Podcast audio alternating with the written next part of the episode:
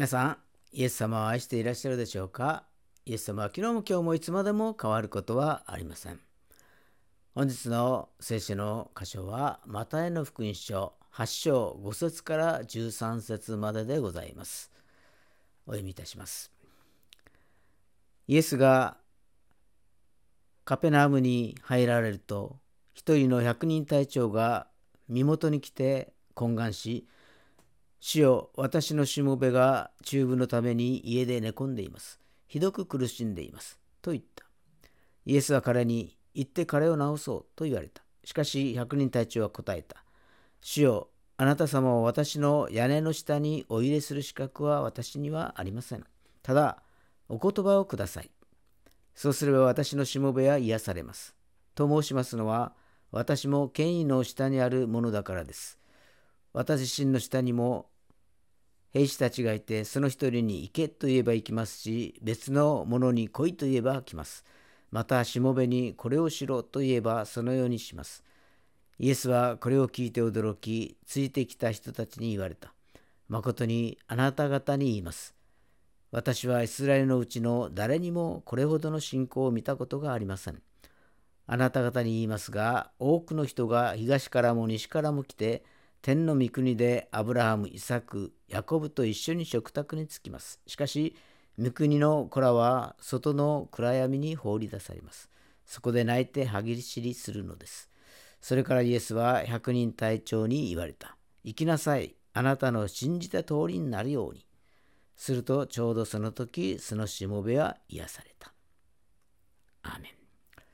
それではお祈りをいたします。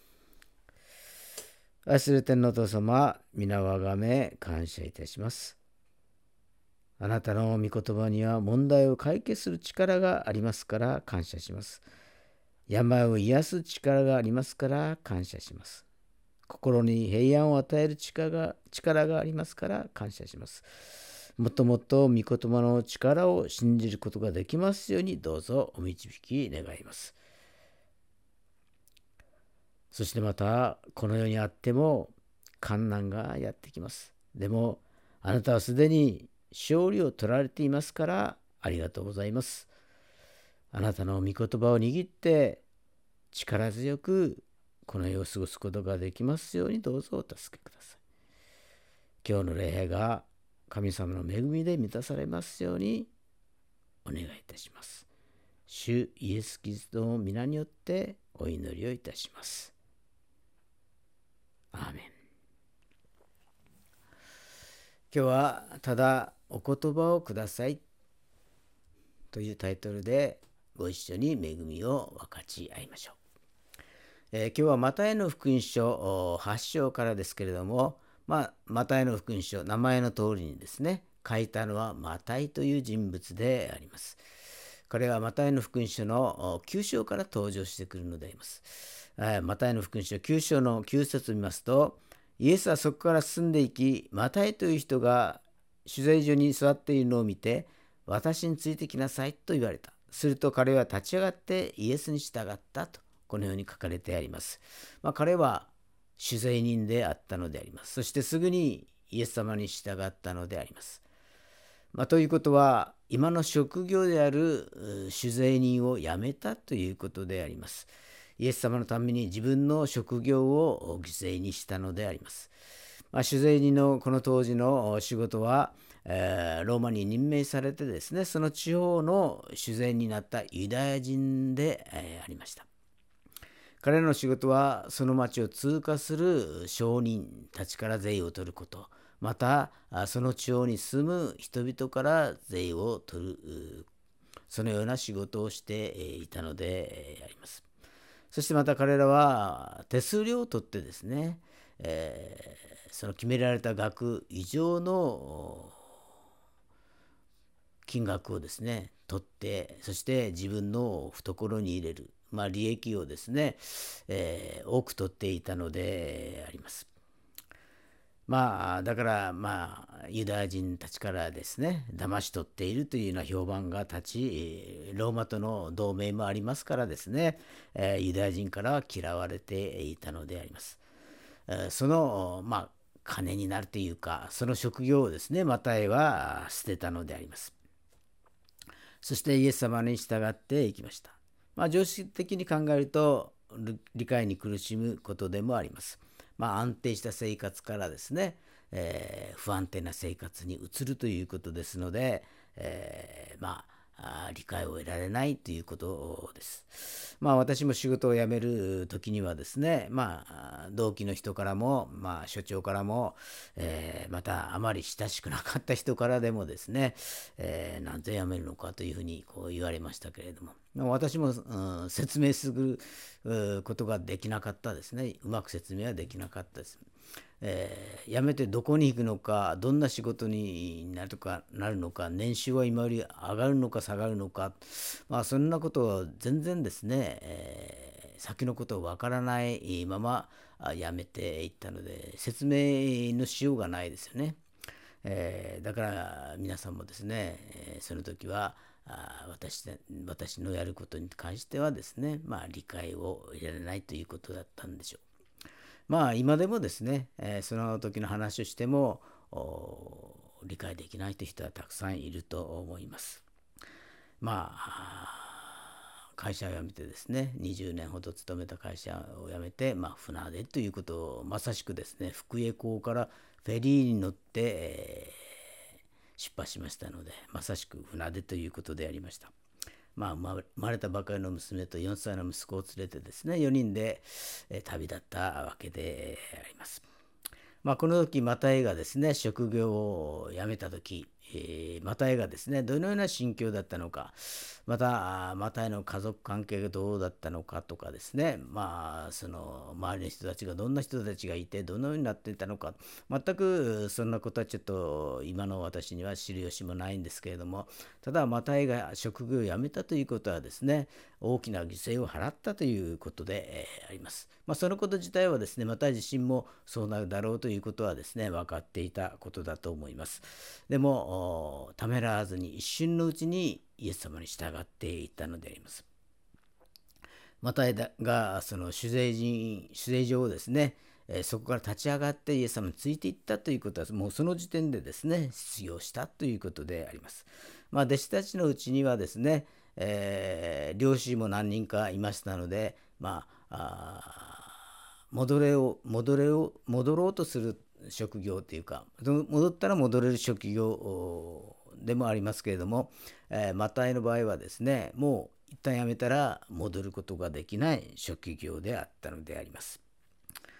えー、マタイがイエス様に従うと決めた時にですね、えー、まあ、2つの変化がありました。一つはイエス様が新しい人生をですね、え、与えて与えたということでありました。別の生き方を受け入れたというだけではなくですね、えー、神のことされて、えー、受け入れられたということであります。まあ、取材には、えー、軽蔑されていた職業だったので、まあ、人々に受け入れられることはなかったのですけれどもイエス様に従うことで神の子として受け入れられたのであります。まあ、このことはマタイにとっては驚くべきことだったのであります。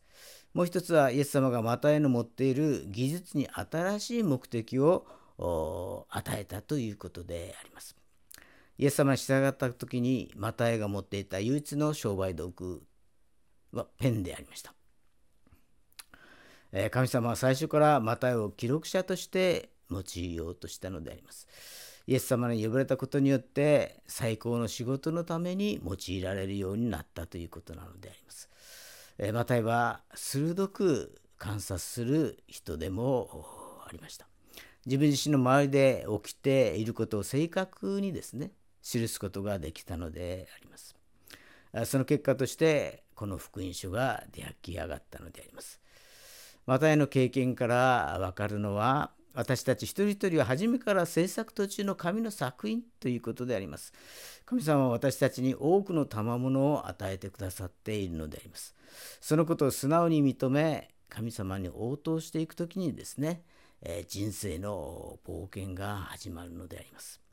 マタイは自分が持っていた一本のペンがこんなに用いられるとは思ってもみなかったでしょうが、神様はマタイのペンに新たな目的を備えてくださっていたのであります。まあ、今日は100人隊長が登場していきます。まあ、100人隊長というのは、まあ、100人の兵士を指揮する、まあ、ローマ軍の将校という立場でありました。まあ、特にローマ兵は、まあ、その圧政とかですね支配とか、まあ、あざけりののためにですねユダヤ人からは嫌われていた人たちでありました。でもこの百人隊長は他のローマ兵とは少し違っていたようであります。イエス様を何の偏見も持たずに見ていたようであります。だからイエス様に近づくのに妨げるものがなかったということであります。まあ、人間は誰でも人生の中で物質や名誉を失うと、まあ、人生の一部を失ったというような感じを持つことが多いのでありますけれども、まあ、健康を失うとですね病気になったりして健康を失うと、まあ、人生そのものが終わったんではないかと思う人もいるかもしれません。まあ、今日の本文は中部闇のしもべを持つですね、えー、百人隊長がイエス様に懇願しそしてしもべが癒されるという記事であります。まあ、ここから百人隊長の信仰を学んでいきたいと思います。第一に百人隊長は救いと癒しをするイエス様を見つけたのであります。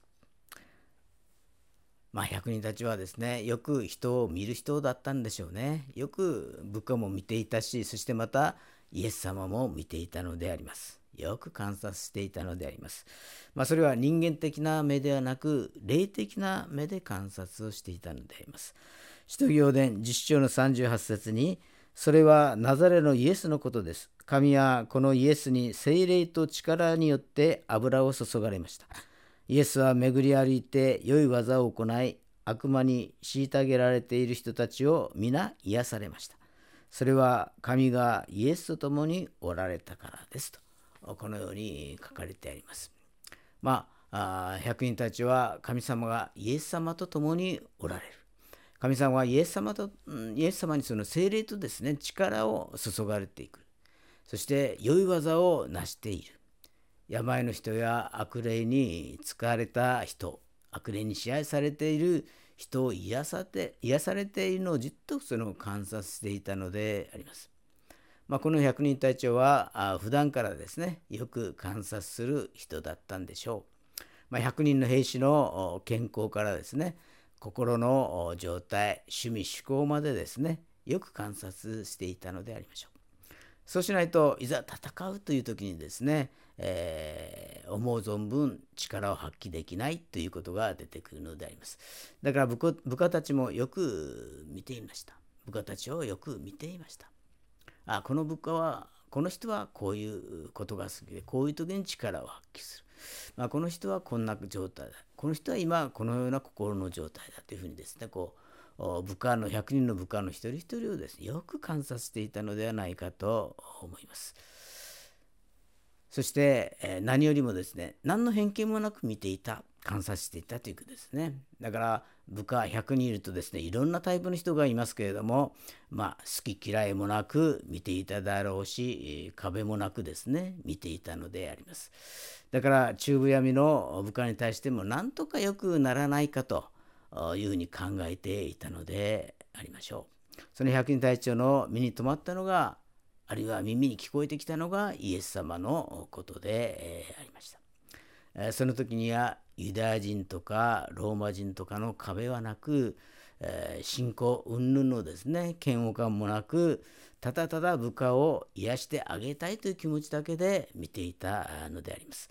イエス様の姿はその目にかなったのであります。だから近づいていったのであります。近づくことができたのであります。まあ、それは人間的な目ではなく、霊の目が開かれていたからであります。第二に百人隊長は山を癒すことを望むイエス様を見つけました。イザヤ書53章の4節を見ますと、誠に彼は私たちの病を負い、私たちの痛みを担った。それなのに私たちは思った。神に罰せられ、打たれ、苦しめられたのだと。しかし彼は私たちの背きのために刺され、私たちの咎のために砕かれたのだ。彼への懲らしめが私たちに平安をもたらし、その打ち傷のゆえに私たちは癒されたと、このように書かれてあります。まあ、イエス様は私たちの病を負い、その打たれた傷によって私たちの病が癒されました。イエス様はいつも私たちの病が癒されることを望んでおられるのであります。また11章の28節には、すべて疲れた人、重荷を負っている人は私のもとに来なさい。私があなた方を休ませてあげますとあります。イエス様は疲れた人、重荷を負っている人はすべて私のところに来なさいと言われました。体の病も心の病も霊的な病もイエス様は癒されることを望んでいるのであります。そのイエス様を百人隊長は見つけたのであります。求めなさい。そうすれば与えられます。探しなさい。そうすれば見出します。叩きなさい。そうすれば開かれますと、御言葉にありますけれども、まあ、求めなさいということは、求め続けなさいということであります。探しなさいということは、探し続けなさい。叩きなさいというはということは、叩き続けなさいということであります。まあ、この百人隊長は部下の癒しのために探し続けたのであります。まあ、ちょっと探して、ああ、いないな。じゃあ、いいか。ではなくてですね、えー、ずっと探し続けていたのであります。だから、見出したんであります。イエス様を見つけたのであります。第3に、百人隊長は偉大な信仰告白をしました。マタイの8章の8節を見ますと、主よあなた様を私の屋根の下にお入れする資格は私にはありません。ただ、お言葉をください。そうすれば私のしもべは癒されますと。このように、深刻告白をしていくのであります。まあ、神様はどこにでもいらっしゃる神様であり、百人隊長はイエス様を神様として信じました。また、絶対の権威が神様にあるということを告白したのであります。するとですね、マタイの8章の13節には、行きなさい、あなたの信じた通りになるようにと、このようにイエス様に言われるのであります。まあ、百人隊長の信仰が信じた通りに、告白した通りに、しもべは癒されました。まあ、信仰とはイエス様と自分の間に何も置かないことであります。ローマ兵とユダヤ人の間にはまあ、傲慢とかですね疑いとか権力とかですねいろんな壁がありました。またその他にも人種の問題とか言語の問題とか金銭の問題そのようなことが存在していたのであります。でもこの百人隊長の中にはそれらがなかったのであります。ありのままのイエス様を見ることができたのであります。だからこの偉大な信仰告白ができたのであります。えー、嫌われていた要人のこの信仰告白は、まあ、イエス様も驚いたということでしょう。えー、ただお言葉をください。と百人隊長は言うとイエス様がですね行きなさいあなたの信じた通りになるようにとそしてそのしもべは癒されたのであります。誠にあなた方に言います。私はイスラエルのうちの誰にもこれほどの信仰を見たことがありません。行きなさい。あなたの信じた通りになるように。するとちょうどその時、そのしもべは癒されたとあるのであります。この百人隊長の信仰が私たちの信仰になりますように、主の皆によって祝福をいたします。それではお祈りをいたします。愛する天のお父様、皆をあがめ感謝いたします。百人たちの信仰がイエス様を見つけ、しもべがイエス様によって癒されたように、私たちもただ御言葉をくださいと素直に宣言することができますように導いてください。体の病も心の病も霊的な病もすぐにイエス様のもとへ持っていくことができるように助けてください。この世を過ごしているとたくさんの困難がやってきます。その一つ一つを信仰によって追い出すことができますように聖霊様一人一人に力を与えてください。今日の礼拝を感謝しすでにイエス様が勝利を取られていることを信じて、すべてを感謝し、主イエス・キリストのお名前によってお祈りをいたします。アーメン。